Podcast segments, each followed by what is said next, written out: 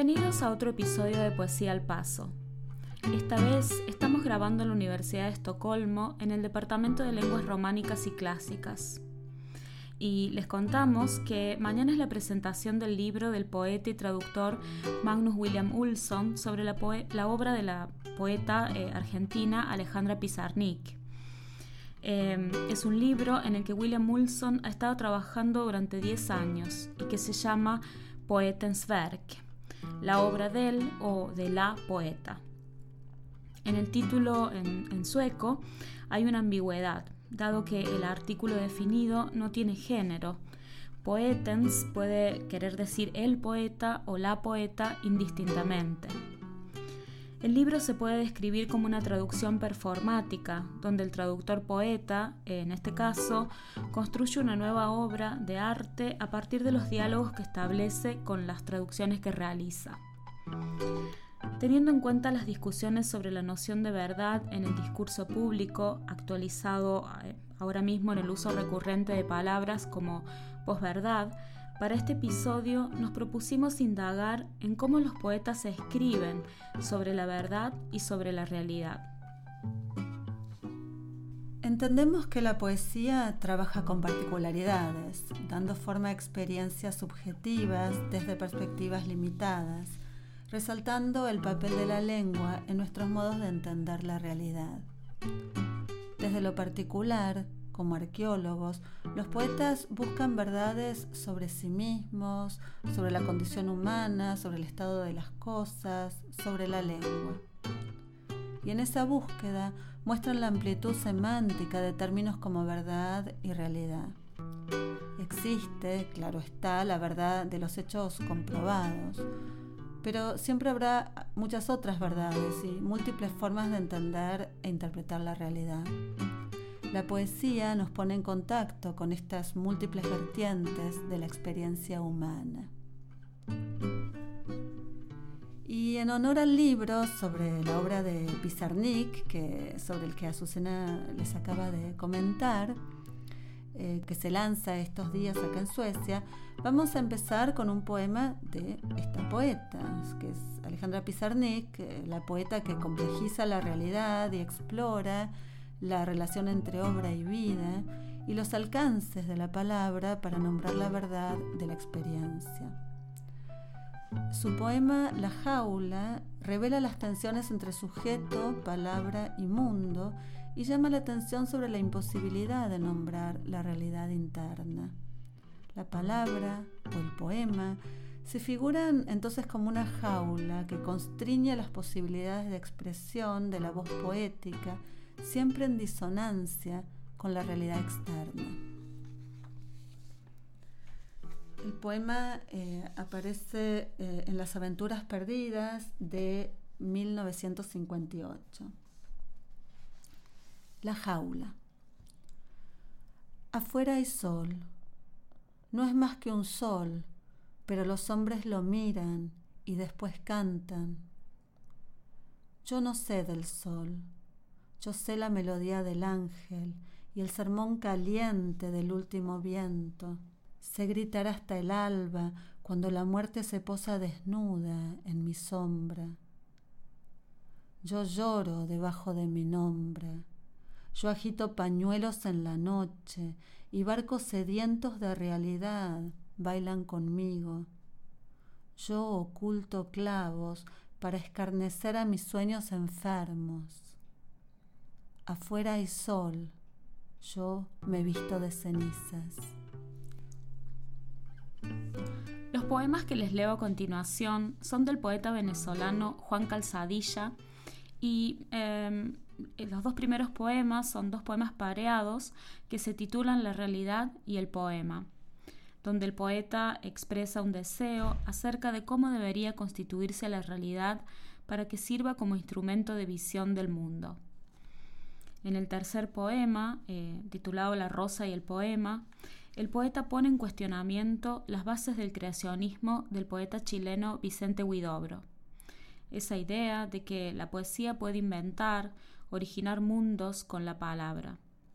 El poeta aquí nos dice que quizás la palabra no es origen, sino desplazamiento, resto, conexión con orígenes perdidos, materiales e inmateriales.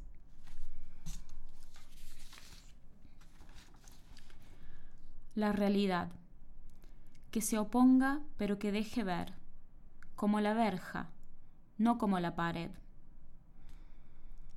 El poema, que refleje pero que deje ver, como el cristal, no como el espejo.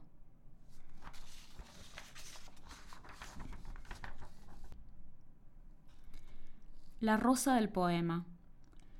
Corrijo a Vidobro donde dice, Poetas, no nombréis a la rosa, hacedla florecer en el poema, pues para nadie la rosa es un misterio cuya existencia pueda ser una decisión exclusivamente dejada a las palabras. Antes de venirse a florecer en el poema, sabíamos que la rosa ya había sido inventada.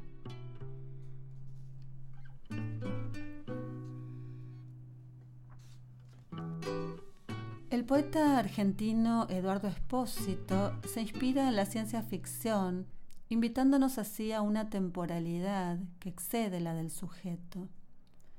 El poema muestra la tensión entre la realidad sideral y aquella percibida por la conciencia humana. Recurriendo al bellísimo monólogo del personaje del replicante Roy Batty en una de mis películas favoritas, Blade Runner, de Ridley Scott, el poema discurre en un espacio en el que el ser humano es solo un suspiro o un deseo en un universo que seguirá existiendo sin él. Después del poema aparece una dedicatoria al escritor de ciencia ficción Brian Aldiss, que murió muy muy recientemente, y además hay un trozo del monólogo de Roy Batty que también voy a leer. Empiezo con el poema. Paseo espacial.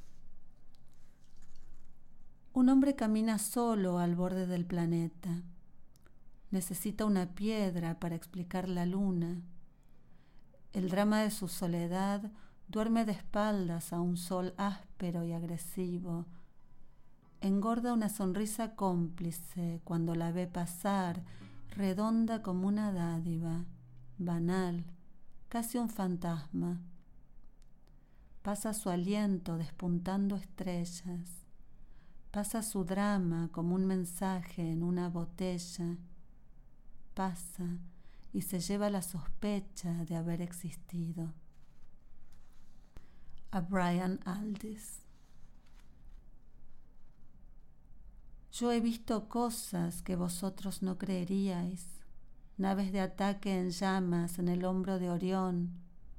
He visto rayos C brillar en la oscuridad cerca de la puerta de Tannhauser todos esos momentos se perderán en el tiempo como lágrimas en la lluvia. Es hora de morir.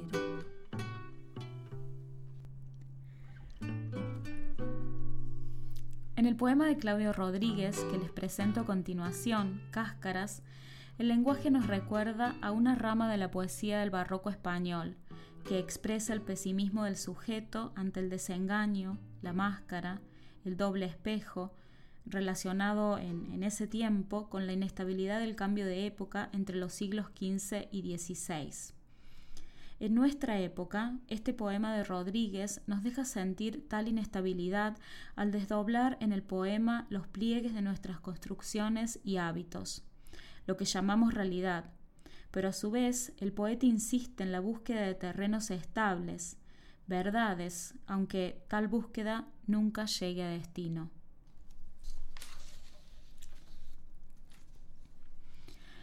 Cáscaras. El nombre de las cosas que es mentira y es caridad. El traje que cubre el cuerpo amado para que no muramos por la calle ante él. Las cuatro copas que nos alegran al entrar en esos edificios donde hay sangre y hay llanto. Hay vino y carcajadas, el precinto y los cascos, la cautela del sobre que protege, traición o amor, dinero o trampa la inmensa cicatriz que oculta la honda herida. Son nuestro ruin amparo. Los sindicatos, las cooperativas, los montepíos, los concursos, ese prieto vendaje de la costumbre que nos tapa el ojo, para que no ceguemos, la vana golosina de un día y otro día, templándonos la boca, para que el diente no busque la pulpa fatal. Son un engaño venenoso y piadoso. Centinelas vigilan. Nunca, nunca darán la contraseña que conduce a la terrible munición, a la verdad que mata. Entre la empresa, el empresario, entre prosperidad y goce, entre un error prometedor y otra ciencia de estiempo, con el duro consuelo, mutilación, no encanto, entre gente que solo es muchedumbre, no pueblo. ¿Dónde la oportunidad del amor, de la contemplación libre o al menos de la honda tristeza del dolor verdadero? La cáscara y la máscara, los cuarteles, los foros y los claustros, diplomas y patentes, halos, galas, las más burdas mentiras, la de la libertad mientras se dobla la vigilancia. ¿Han de dar vida a tanta juventud macerada, tanta fe corrompida? Pero tú quema, quema todas las cartas, todos los retratos, los pajares del tiempo, la avena de la infancia. El más seco terreno es el de la renuncia. ¿Quién pudiera modelar con la lluvia esta de junio un rostro? dices. Calla y persevera aunque ese rostro sea lluvia. Muerde la dura cáscara. Muerde aunque nunca llegues hasta la celda donde cuaja el fruto.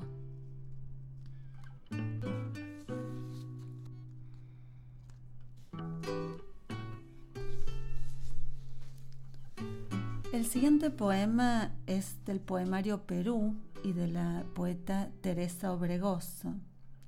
En este se ensaya una versión dispersa de la realidad nacional que se contrapone a la idea de nación unificadora, de comunidad imaginada. Este es un Perú compuesto de realidades encontradas ante un nosotros incierto. El poema no tiene título. Lo leo. No te vimos, te veremos. Creciste de piedra, de oro, de arena, de guano, de caucho, de tristeza. Incorporas, desintegras. Así sea tu respiración, invertebrado animal. Frente a nosotros desfila tu procesión de miserables caminan hacia nuestras manos. En ellos tu cantuta, tu retama, tu resistencia. ¿Cuál fue tu fórmula de movimiento? Perú océano, tus aguas no calman nuestra sed. Perú balsa, flotas aislado. Perú temblor, tus partes se despegan. Todas tienen que volver a vivir.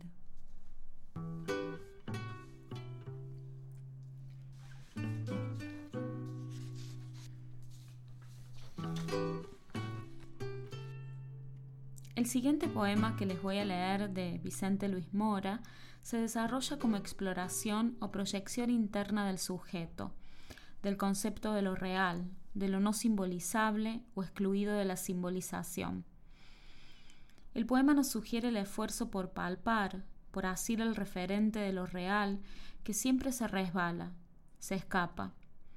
El texto nos transmite la sensación de desamparo en que se encuentra el yo ante esta imposibilidad y sus formas de enfrentar sus ansiedades frente a lo escurridizo de lo real. Lo real es un desierto, una aniquilación del inconsciente, porque es un inconsciente alternativo. Lo real ya no es real, es un doble interpuesto, una imagen fantasmática del reflejo de un espejo. Lo real es esta arena, vale lo mismo para hacer murallas que para hacer cristal, no nos queda, siquiera, el resquicio de lo verosímil, pues no hay confrontación. El opuesto configura un doble, exacto. La realidad es especular, es aplastante, es espectacular, es plasta, es plasmática. no se puede escapar de lo real y no hay resquicio para el yo, porque su sitio de descanso, el sueño, el inconsciente del cerebro, está colonizado por la onírica cuadriculada, la planificación magenta del ansiolítico nocturno, acunado por la calma total, estanca de los somníferos.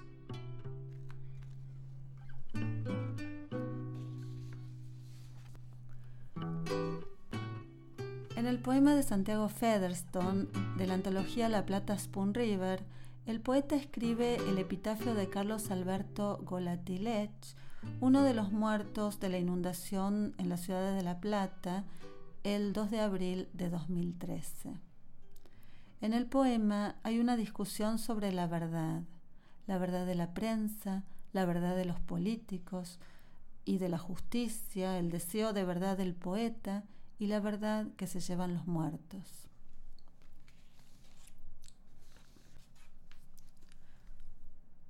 Carlos Alberto Golatilech.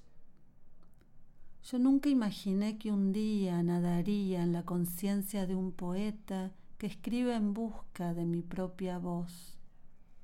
Yo soy el número 23 de una lista que nadie sabe dónde termina, a quien incluye, a quien esconde, y sin embargo me recuerda a una historia.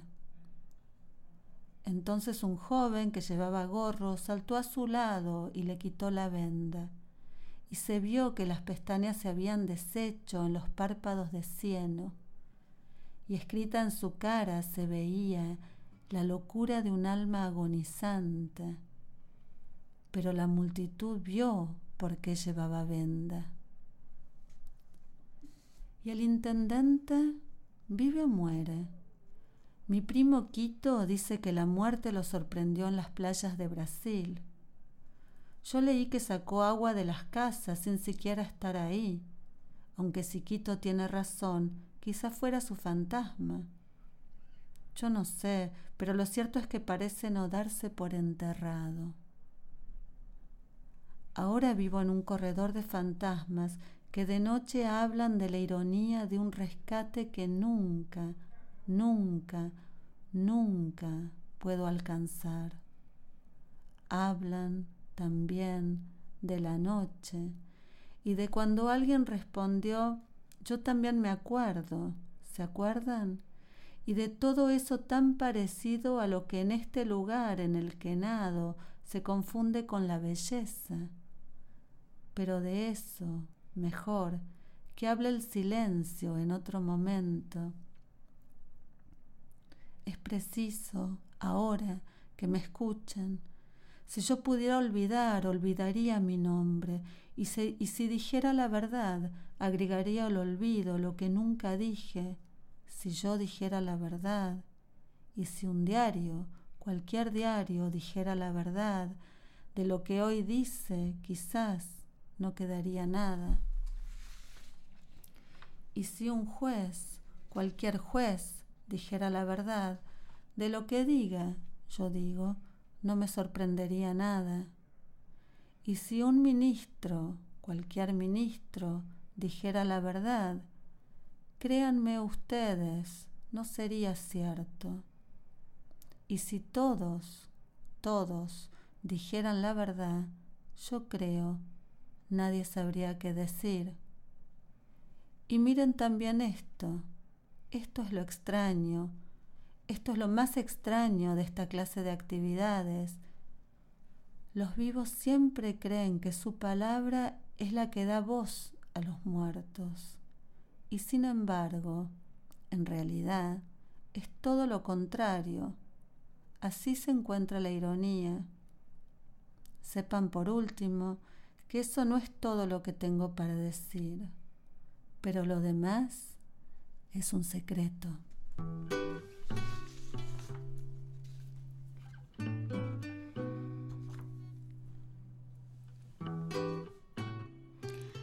En el poema que les ofrecemos a continuación, Búsqueda de la palabra perfecta, de Margaret Rusotto, la poeta juega con palabras que comienzan con el sonido i, permitiendo que la repetición y la insistencia de los sonidos revelen algún significado más acabado, perfecto. Sin embargo, el significante es inestable, efervescente, y la búsqueda se vuelve delirante. Pero es desvarío donde las palabras, quizás, dejen entrever la realidad que buscan denotar. Búsqueda de la palabra perfecta. Íntimo, intimidad, intimatio, intimación, intolerancia. Intacto, interno, interior, incubo. Inteligencia, intención, intensidad. Inconsecuencia, irradiación. Irradiación sí, irradiato. Idem, ibidem, identidem. Iris, ibis. Igneo, ignominioso, ignorante, iluso. Inmolator, inmodestia. Imperio, imperturbable, implorar. Indigno, indigencia, indulgencia. Inquisición, inútil, infecto, imperfecto, inflamado. Insepulto, insidia, insomnio, ictericia. Irreverencia, introito, igitur.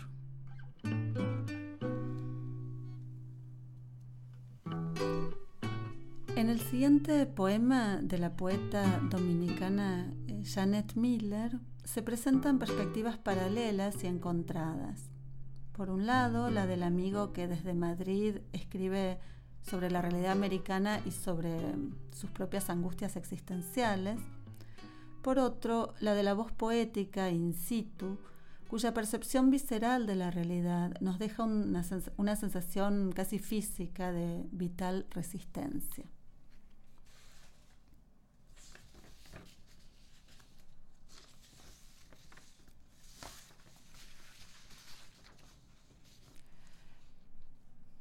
El poema se titula Palabra enemiga 1976. Respuesta a una nota masoquista de mi amigo. Qué capacidad, compadre, desgajar y desgajar tristezas, reclamos grises, largos, como culebras que, ya no aparecen en nuestras ciudades. Qué soledad, niñazo, cuando el hombre debe amarrarse a otros, aún por el odio y el desprecio, deseando que se mueran muchos para que seamos pocos y alcance la chaucha. No me lo acabo de explicar. Tú y tus temas constantes, invariables, conciencia impotente, alrededores de frío, la ciudad, el vino y las tabernas. El orín como un adorno de, de ambiente, prevista composición, cuadro moderno y los eternos médicos, insomnio, ayuda de oro, pequeña burgacia situada. Y la mierda te come ese lamento que quizás me interesa a mí como reseña de lo que te pasa.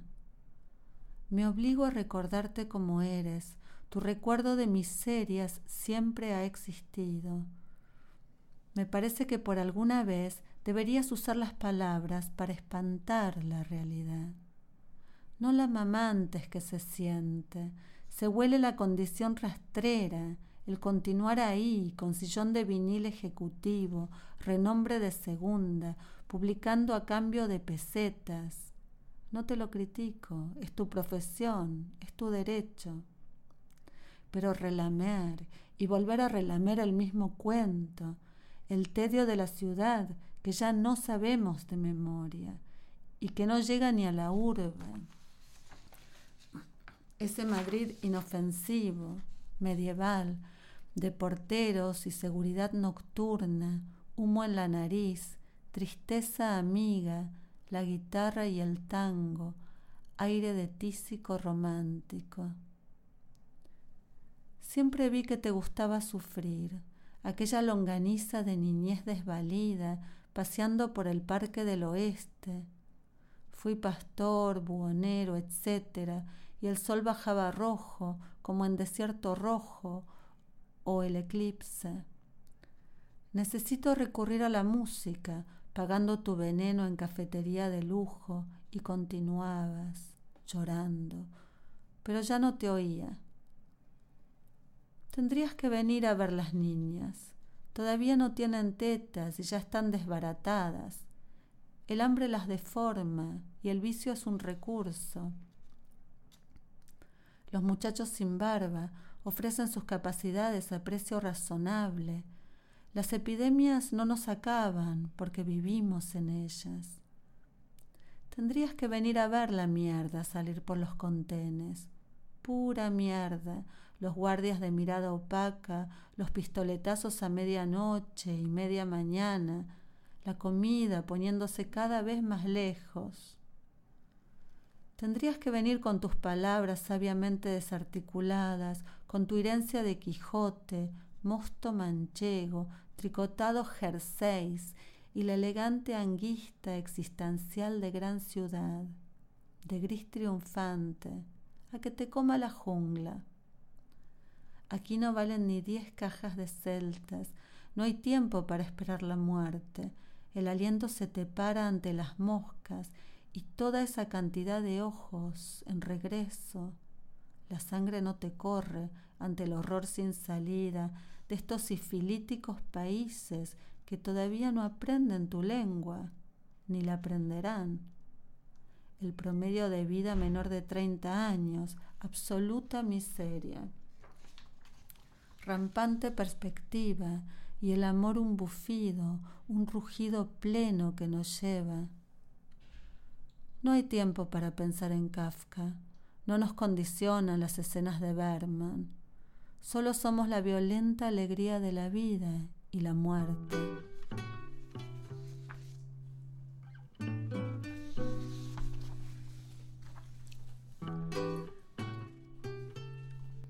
El último poema que les leo es de Javier Moreno, Himno a John Pemberton.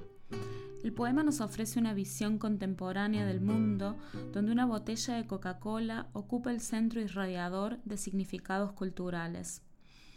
El poema se puede interpretar como una especie de parodia del poema de Keats sobre la urna griega, ahora reemplazada por el envase de la gaseosa.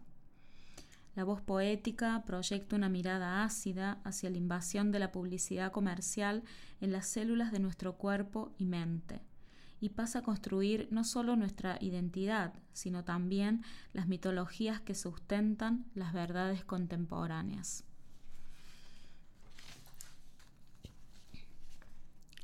Himno a John Pemberton. El mundo y un juego completo de pesas comparten cualidades esenciales, tales como la inercia y una cierta gravedad que acaba desdibujando las sonrisas, para convertirlas en una contracción de dolor y sólido abandono, contrastable en los espejos. Es cierto que hay líquidos y gases que relajan la aspereza de las formas y nos tornan ligeros en las secuencias vacacionales. Vivimos del aire, es cierto, como los dioses antiguos sometidos a la moira, y el amor se trenza, a fin de cuentas, con mecánicos golpes de diástole. El mundo aguardaba pues el símbolo definitivo, que aunase lo delicioso, lo refrescante, lo estimulante, lo vigorizante, mejor en un envase metonímico y lleno de curvas. Un tónico beneficioso para la humanidad. Coca-Cola News, 1890. Un pobre bebe cerveza, un rico champagne, pero los dos beben Coca-Cola, Mary eh, Humphries, 1894. Warhol hizo el resto. Qué perfección la de la metamorfosis del líquido pasando al estado gaseoso. Miles de burbujas sumándose a la espuma delicada vénera de Afrodita, cosquillando los labios. Propercio acusaba a Ovidio de no ser suficientemente explícito en sus metamorfosis. Pregunta. ¿La metamorfosis es continua o hay un salto cuántico del laurel a Dafne? No es el caso. basta mirar a través de las transparencias del vaso para asistir a la floración anadiómena que ingerida se trasvasa directamente a la piel. Este vello erizado como un campo de vectores, sometido a la gozosa ley del deseo, en una perfecta analogía de ramificaciones infinitas, cuya receta salvaguarda el misterio, refugio último de los dioses.